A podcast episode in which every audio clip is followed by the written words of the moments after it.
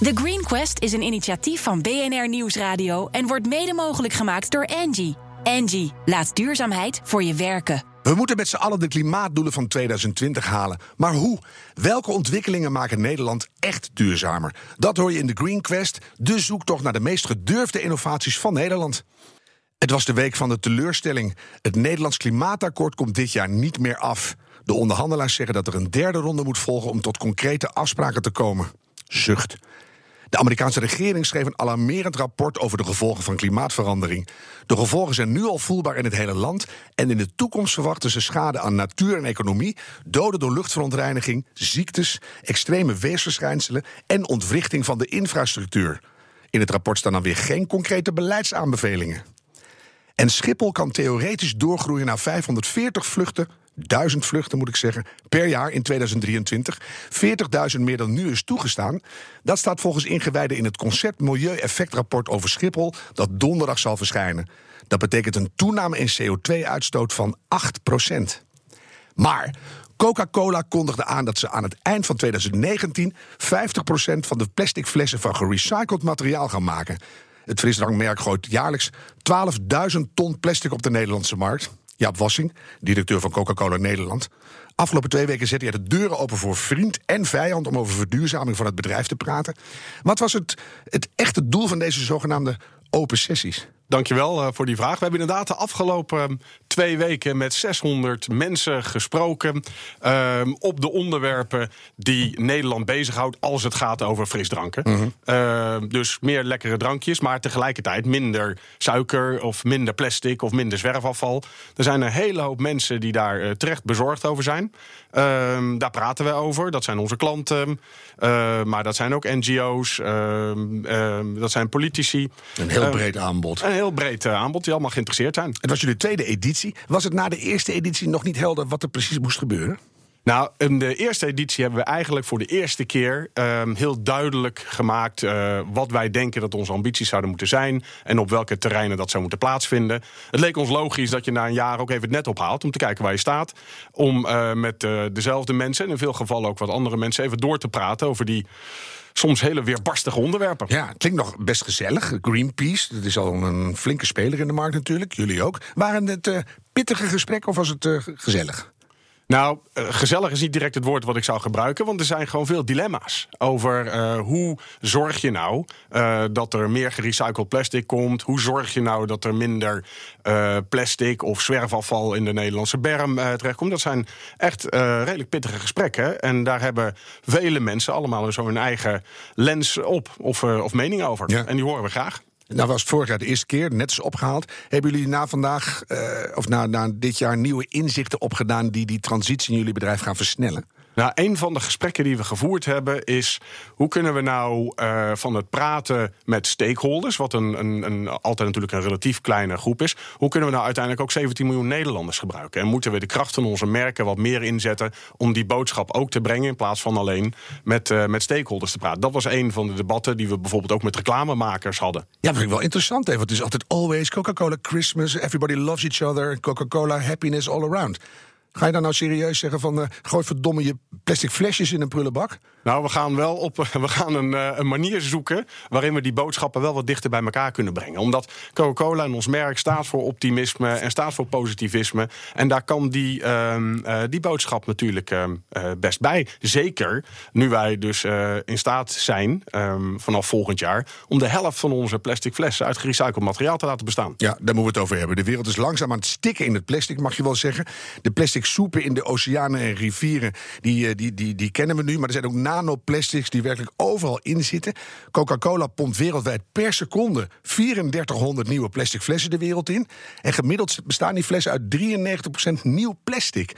Voel jij je als directeur van Coca-Cola Nederland daar verantwoordelijk voor ook? Ja, wel voor wat er in Nederland gebeurt natuurlijk. Maar niet wereldwijd? Uh, uh, nee, ik voel mij verantwoordelijk voor wat er, uh, voor wat er in Nederland gebeurt. Dat is al, uh, dat is al weerbarstig genoeg. En daar zet ik al mijn, uh, al mijn energie uh, op in. Mm-hmm. En daar liggen die cijfers natuurlijk wel wat um, anders. Hè? Wat ik net zei, vijftig procent van, uh, of tenminste volgend jaar hopen we dat te halen. Maar laat ik het anders vragen. Ja? Hoe sterk voel jij de urgentie om dat probleem op te lossen? Laten we bij Nederland beginnen. Ja, die voel ik best wel sterk. En dat, uh, dat is omdat uiteindelijk kan ons bedrijf alleen maar groeien als een samenleving je dat gunt. En dat betekent dat je op die onderwerpen echt moet schakelen. He, dat is, laten we zeggen, de business context. Tegelijkertijd uh, uh, heb ik ook uh, vrienden en familie en die spreken mij daar ook op aan. En ja. Dat is terecht. Goeie vrienden heb je. Coca-Cola Nederland, dat is groot nieuws. Eind twintig negentien vijftig procent gerecycled materiaal in de flessen. Denk ik, mooi, maar waarom niet honderd procent? Nou, dat is vandaag technisch nog niet mogelijk. Dus vandaag is het zo dat uh, je om een, een hele nieuwe fles te maken... heb je honderddertig procent gerecycled materiaal nodig. Dus je haalt dat wetenschappelijk op dit, uh, op dit moment niet. Uh, en vijftig procent dus als al een hele stretch. Dat betekent dus dat voor elke fles dat we uh, vijftig procent minder nieuw plastic nodig hebben. Dat is overigens bovenop uh, het feit dat we de afgelopen tien jaar er ook in zijn geslaagd om uh, die fles überhaupt vijfentwintig procent lichter te maken. Mm-hmm. Uh, dat wil niet zeggen dat het, uh, dat het probleem uit de wereld is. Natuurlijk. Maar je, je voelt meteen dat die hele keten belangrijk is. Hè? Ja. Want als je kijkt naar gerecycled plastic, dan hoor je de afgelopen maanden... China gooit de markt voor Nederlands gerecycled plastic dicht. Het gaat hier weer in de verbrandingsovens. Dus nou ja, uiteindelijk moet je naar honderd procent. Hoe ga je dat voor elkaar boksen? Nou, er zijn een paar stadia in die, uh, in die vraag. Ten eerste gaat het erover, als je die flessen gewoon maakt... kun je ze lichter maken, zodat er überhaupt uh, minder plastic voor nodig is. Kun je ze vervolgens zo designen dat ze makkelijk gerecycled worden. Dat heeft te maken met hoe de etiketten erop zitten... en dat je dat allemaal van elkaar los kunt halen. Mm-hmm. De volgende stap is uh, waar we het eigenlijk net over hadden. Hoe zorg je dat er uh, zoveel mogelijk uh, gerecycled materiaal in zit? En de laatste stap, dat is denk ik waar jij op doelt... is hoe, hoe sluit je die cirkel... en zorg je dat je alles terugkrijgt. Want ja, dat is uh, belangrijk om twee redenen eigenlijk. Eén, we hebben het dus nodig als grondstof. Anders komen we nooit verder dan die vijftig procent. Ja. Uh, maar tweede, uh, als je die cirkel sluit... dan belandt het dus blijkbaar ook niet in de berm of in de zee. Precies, want uiteindelijk komen er dan minder flessen in die soep terecht. En daar moeten we echt vanaf. Dus Jaap, hoe sluiten we die ketens? Nou, daar zijn we met de hele industrie eigenlijk al jaren uh, op aan het broeden... hoe we dat nou het meest efficiënt en effectief doen. En is er al nu... iets van licht? Aan, de, aan het eind van de ja, nou, we, hebben een, uh, we hebben een afspraak met de staatssecretaris... die, uh, die eigenlijk kraakhelder is. Uh, dat betekent uh, dat we nog een jaar of twee hebben... om wat methoden uit te zoeken. Uh, om te kijken of die werken. En uh, mochten die niet werken... dan uh, zal er op, uh, op kleine petflesjes statiegeld ingevoerd worden... als mogelijkheid om die uh, cirkel te sluiten. En als dat het beste middel is om dat te doen... dan, uh, dan vinden wij dat prima. Nogmaals, het is voor ons belangrijk dat we dat, uh, al die flesjes terugkrijgen... omdat het voor ons gewoon grondstof is. Ja, ik zeg zeewierverpakkingen. Uh, wie weet gaat de toekomst ons dat, uh, dat, uh, dat ooit brengen. Dat is al heel dichtbij schijnt, hoor. Na, naast de plastic verpakking hebben jullie natuurlijk suikergebruik... C O twee uitstoot, watergebruik. Dat is in die sessies ongetwijfeld aan bod gekomen. Dan heb je het over duurzame landbouw... tegengaan van ontbossing, uitdroging van de grond... uitputting van de grond. Wat zijn jullie ambities als je naar die hele keten kijkt? Nou, als je naar, uh, naar suiker kijkt... ik denk dat ik, als mensen over frisdrank praten... dan hebben ze over het algemeen... denken ze uh, suiker en ze... denken plastic. Ik denk dat dat de twee dominante terreinen zijn. Ja. Uh, ze willen meer lekkere drankjes, ze willen minder suiker... en ze willen minder plastic. Op suiker hebben wij um, uh, best wel grote stappen gezet, vind ik. Een jaar of twee geleden hebben we een merk van ons, Sprite. Er zit helemaal geen suiker meer in. Dit jaar uh, Fanta, is best een, een groot frisdrankmerk in Nederland. dertig procent uh, minder suiker. Mm. Uh, driekwart van ons marketinggeld gaat eigenlijk uh, richting de zero's en uh, de lights. En ik denk dat er... van de honderdduizend plekken waar je ons product kunt kopen in Nederland... is er altijd zowel suiker als uh, suikerloos. Dus dat... Maar die trend die, die bouwt op, dus het wordt langzamerhand beter. Nou is Nederland een klein gebiedje. Zijn jullie een soort pilot en een voorbeeldfunctie voor de rest van de wereld? Zie je dat zo? Nou, op Sprite is dat misschien wel een beetje het uh, geval. Wij zijn het enige land ter wereld uh, waar de Sprite helemaal geen suiker meer bevat. En ik, ik sluit niet uit dat uh, ons hoofdkantoor in Atlanta heeft bedacht... van nou, uh, dat land is... Uh, groot genoeg om te proberen en klein genoeg om onder de radar te blijven. Uh, maar en dat geldt is... voor al die dingen die jullie doen, Jaap. Dus als Coca-Cola hier echt honderd procent recycled is... of misschien die zeewier wel, de rest van de wereld uh, is je dankbaar. Dus dat is een hartstikke mooie positie die we hebben um, als land. En uh, het is inderdaad ook zo dat die vijftig procent gerecycled materiaal... er is in Nederland geen enkele andere fabrikant die dat haalt. En internationaal eigenlijk ook niet. Dus ik ben er wel trots op um, uh, dat we dat halen. Um, tegelijkertijd sneller, is het vijftig procent. Ja, moet sneller. De voorspelling is dat goede bedrijven van de toekomst... niet alleen winst maken, maar ook serieus werk maken van maatschappelijke meerwaarde. Dus bijdragen aan een duurzame, inclusieve samenleving. Als je het heel oneerbiedig zegt, is Coca-Cola suikerwater in een fles. Is het toekomst voor jullie? Dat denk ik wel. Uh, zolang wij maar kunnen combineren gewoon groei, economische groei, want daartoe zijn we ook uh, op aarde. Mm-hmm. En dat, uh, dat doen we via het maken van de allerlekkerste drankjes. Maar dat moet gecombineerd worden met minder suiker, minder C O twee, minder water en minder plastic. En ik denk dat uh, nou, de, de zaken die ik net noemde, zijn we daar redelijk op de goede weg. Overigens, het is wel verband dat zelfs de C E O van BlackRock, uh, uh, u kent ze wel, die heeft ook een brief uh, naar zijn aandeelhouders gestuurd om, als je die zaken niet goed weet te combineren, dan heb je inderdaad een, uh, dan ga je een lastige toekomst tegemoet. En um, nou, dat uh, vinden wij ook. En daarom zetten we de stappen die we zetten. Ja, moet sneller. Wanneer komt die eerste reclame dat ik thuis zit te kijken en denk, hey, Coca-Cola gaat nu serieus aan de slag met een duurzame toekomst?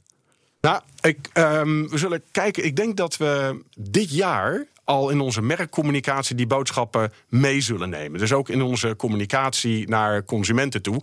En ik denk ook dat dat de juiste tijd is om dat te doen. Omdat we nu ook, laten we zeggen, de bewijslast hebben dat we op de terreinen die Nederland belangrijk vindt, dat we daar ook daadwerkelijk stappen op zetten.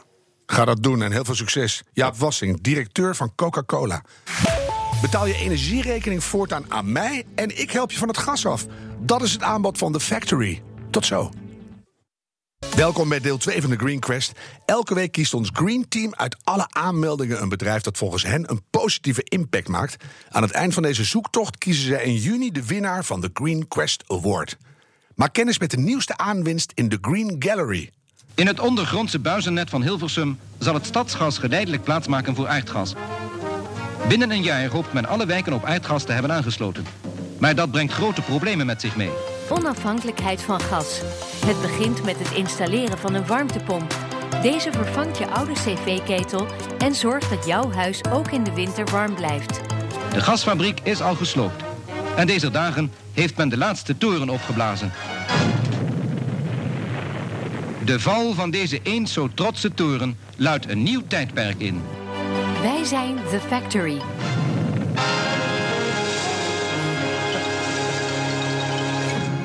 Absoluut perfecte timing, Joris Jonker van The Factory.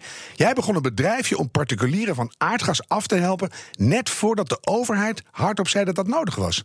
Ja, dat is een mooie timing, toch? Ja, was dat per ongeluk of uh, bewust? Nou, ik had die, die aankondiging wel verwacht, maar pas over een jaar. Dus het helpt ons wel in de, in de beeldvorming. Uh, gasloos is inmiddels een bekend uh, fenomeen. Mm-hmm. Een jaar geleden was dat nog uh, uh, onbekend. Gaat hard, hè? Het gaat heel hard, inderdaad. Ineens is het, is het een begrip. Ik kan gewoon zo ervan naleven. We moeten van het gas af. Nou ja, vanaf één januari, of één juli volgend jaar is nieuw, ieder nieuw huis is, uh, sowieso gasloos. Dus ja, dan wordt het ook veel normaler. Dan, dan gaan we het ook echt tegenkomen bij vrienden en bekenden. Ja. Jouw idee bestond uit een persoonlijke, ontstond uit een persoonlijke ergernis. Wat, wat was dat precies? Ja, zo ontstaan veel uh, bedrijven. Ik heb uh, het huis gekocht van mijn ouders uh, vier jaar geleden. Uh, honderd jaar oud. Koud, altijd koud, ook als de verwarming aanstaat. Uh, hele hoge energierekening. Dus ik dacht, ik wil dat huis wel uh, van het gas af hebben. Ja. Uh, en uh, zo zelfvoorzienend mogelijk. Wonen we uh, naast elkaar per ongeluk, dat ik dat niet weet? Echt, uh, ik heb ook zo'n huis. Nou, er zijn veel, zijn veel van die huizen. Uh, dus ik wilde van het gas af, ik wilde zelfvoorzienend zijn. Uh, maar dan moet je goed voor isoleren uh, eerst. En uh, alle techniek uitkiezen. En ik kon geen partij vinden die dat voor mij uh, goed kon doen. Dus toen dacht ik, Uh, waarom begin ik niet The Factory? Ja, toen hebben jullie alle technieken die er al waren, zonnepanelen, warmtepompen, et cetera, bij elkaar gezet. Dat is op zich niet zo innovatief meer, maar jullie aanpak is dat wel. Wat is dat precies? Nou, wij helpen de huiseigenaar om op een eenvoudige wijze gasloos te worden en zo zelfvoorzienend mogelijk. En dat doen we in de vorm van een abonnement. Wij noemen dat een membership. We upgraden je huis naar een e-home, zoals wij dat noemen. Uh, en uh, wij financieren alle, uh, alle apparaten, dus de, de warmtepomp en de zonnepanelen. Uh, en dat maakt het voor de huiseigenaar heel eenvoudig. Mm-hmm. Want in die financiering zit alleen, niet alleen dat je niet een groot uh, bedrag in één keer hoeft uit te geven, of dat je zelf een keus moet maken welke techniek, dat doen wij voor je. Maar in dat bedrag zit ook uh, de monitoring, service en onderhoud. Dus uh, je bent ook eigenlijk meteen van alle zorgen af uh, van zo'n systeem. Dus dat samenvat, je neemt eigenlijk een abonnement bij jullie, terwijl jullie alles aanleggen. Ja, inclusief de financiering. Ja. En dat sluit eigenlijk aan bij een ontwikkeling in de maatschappij, dat we van product naar service gaan. En je wil geen wasmachine meer eigenlijk, maar een wasbeurten. Je wil geen auto, maar mobiliteit. De, de klant wil bij jullie geen waterpomp, maar die wil een warm Warmte, huis en, ja. en stroom uit de muur. Ja. Was je je daarvan bewust of is, ontstond dat eigenlijk per ongeluk? Nee, daar was ik zeker van bewust. Hè. Ik, ben, ik kijk al wat langer in die markt rond. Uh-huh. Uh, en zeker bij nieuwe technologie is het voor de consumenten heel moeilijk om te bepalen van, is dat dan de juiste technologie voor mij en hoe weet ik dat jouw product een goed product is? Als je dat dan kan huren, uh, in de vorm van een membership. De, dan, uh, dan ga je ervan uit dat de partij die dat aanbiedt ook uh, zorgt dat die spullen goed zijn. En er ook verantwoordelijk voor blijft. Ja. Dus ja. dat is het grote voordeel van zo'n abonnement. Ja. We hebben elke week een uh, jurylid uit ons Green Team. En die volgt jullie dan kritisch. En die gaat er ook een vraag over stellen. En deze week is dat Chantal Vergauw, C E O van Interpolis. Ja, een heel actueel onderwerp. Hoe kunnen we in onze samenleving alternatieven vinden voor gas? Jullie concept leest als een heel eenvoudige, simpele en moeiteloze vorm van je eigen energie opwekken. Maar is dit echt zo simpel? En is het voor iedereen toepasbaar en ook voordelig? Hebben jullie onderzoek gedaan naar hoe de mensen de kosten van het membership, die dan toch tussen de honderdvijfentwintig euro en tweehonderdvijftig euro per maand liggen, hoe ze dat beoordelen? Dus als ik het samenvat, is het voor iedereen toepasbaar? En wat vinden de mensen eigenlijk van de hoogte van het abonnementsgeld? Nou, helaas zijn nog niet alle woningen voldoende geïsoleerd. Want om je huis gasloos te maken en te verwarmen met de warmtepompen, moet het goed geïsoleerd zijn. Dan moet je een goed warmteafgiftesysteem, denk aan vloerverwarming. Mm-hmm. Uh, en uh, ja, nog niet alle huizen die voldoen daaraan. Uh, dus wij richten ons nu vooral op huizen die, we, waar, die daar wel aan voldoen. Dus die al voldoende geïsoleerd zijn en, uh, en vloerverwarming hebben. Ja. Uh, en uh, ja, daar kan het eigenlijk meteen uit. Uh, maar ook weer bij wat grotere woningen. Dus een grote, wij richten ons nu op wat grotere woningen vanaf zo'n honderdtwintig vierkante meter. Uh, voldoende geïsoleerd uh, en met vloerverwarming. Uh, die kunnen we eigenlijk meteen al omzetten. En uh, bij de, de rest van de woningvoorraad zal eerst nog een... Uh, een technische upgrade plaats moeten vinden. Dus eerst isoleren bijvoorbeeld. Of dat jullie aldoende meer leren, waardoor het op een andere manier kan. Want dit, dit zou je het laaghangende fruit kunnen noemen. Hè? Ja, want die huizen die waren er al mee bezig, die zijn goed geïsoleerd. Die pakken we nu aan. Ja. En daar komt daarna een generatie van die lekkere Z-labels waar ik in woon. Ik ben gelukkig nooit thuis, maar dat is toch een heel ander verhaal. Ja, dan is het dus geen goed moment. Een goed moment is als je een huis koopt, of als je een, ook een oud huis, zoals jouw huis, mm. uh, een oud huis koopt, zoals ik eigenlijk zelf gedaan heb, en je besluit om uh, te gaan verbouwen, de keuken aan te pakken, uh, een uitbouw te doen, uh, en dan pakt dan meteen de isolatie mee, dan is je huis geschikt. Uh, en dan uh, de andere vraag van mevrouw van Interpolis is, uh, hoe reageren de mensen op, uh, op het abonnement? Mm. Uh, nou, bij dat laaghangende fruit, uh, ja, dan is dat gewoon eigenlijk, waarom zou je het niet doen? Uh, want je betaalt niet meer per maand. Uh, en uh, ja, voor de rest van de woning is het nog even slikken. Uh, maar dat komt niet door de, de, het membership van ons. Dat komt eigenlijk omdat de huizen nog niet voldoende geïsoleerd zijn. Dus ja. Uh, ja, de, dat soort huiseigenaren die zullen toch eerst moeten isoleren, willen ze uh, gasloos uh, wonen. Ja, je kijkt nu heel streng naar mij. Ik ga daarmee be- ik ben daar al mee bezig. Is er genoeg voorfinanciering beschikbaar? Want je, je moet ongeveer twintigduizend tot vijfendertigduizend euro uh, per woning investeren. Dat, en dat, dat tikt lekker aan. En waar haal je dat geld vandaan? Nou, op dit moment is er voldoende geld in de markt. En, en juist uh, dit soort financieringen, daar zijn uh, banken en pensioenfondsen naar op zoek. Het is langer termijn, het is goed voor de B V Nederland. Dus uh, dat geld vinden is geen enkel probleem. Lekker kort antwoord. Nou hebben jullie het doel om door te groeien naar duizend orders aan het eind van volgend jaar. Dus je bent echt nog klein, maar dat, dat groeit hard. En drie jaar later al tienduizend orders. Kan jullie start-up dat aan en waar haal je dat personeel vandaan? Nou, dat is wel algemeen bekend in de markt. De technisch personeel is, uh, is moeilijker te vinden. Dus als er iemand luistert die, die technisch is en, uh, met ons, en, uh, en met ons eens is dat, uh, dat er een toekomst zonder gas de toekomst is. En als die houdt Wilt van u meehelpen aan een verduurzaming van deze schitterende wereld en heeft u twee rechterhanden, meld u bij de factory. Zoiets? Ja, precies, dankjewel. Uh-huh. Maar uh, je hebt veel mensen nodig dus? Wij hebben veel mensen nodig, klopt. En waar ga je die vandaan halen? Want er zijn nu al vijfendertigduizend vacatures in de installatiebranche. Nou, wij, de, wij denken dat de, de technische mensen die, die geloven in die gasloze toekomst en die uh, graag willen werken met de nieuwste technologie en innovatie, uh, dat die wel uh, die overstap uh, wagen om uh, bij ons te gaan werken. Die durven dat aan. Ja. Wat is jouw visie over, nou zeg eens, twintig jaar? Gaan we dan gewoon helemaal niet meer isoleren omdat er zat duurzame energie is?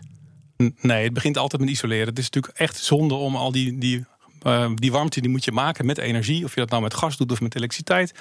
Het is heel zonde als die gewoon het raam uitvliegt eigenlijk. Zoals ja. bij jouw huis. Dat ja, is hartstikke zonde. Nee, er nee, is niemand thuis. Dus, uh, en de keuken is goed geïsoleerd. En daar zitten we altijd. Ik uh, ga je kritisch volgen. Dankjewel Joris Jonker van The Factory. Klinkt spannend. Wil je thuis onze zoektocht naar de meest duurzame innovaties op de voet volgen? Luister elke week naar The Green Quest. En bekijk The Green Gallery op ons platform the green quest dot n l. Hou hoop. En doe het duurzaam. The Green Quest is een initiatief van B N R Nieuwsradio en wordt mede mogelijk gemaakt door Engie. Engie, laat duurzaamheid voor je werken.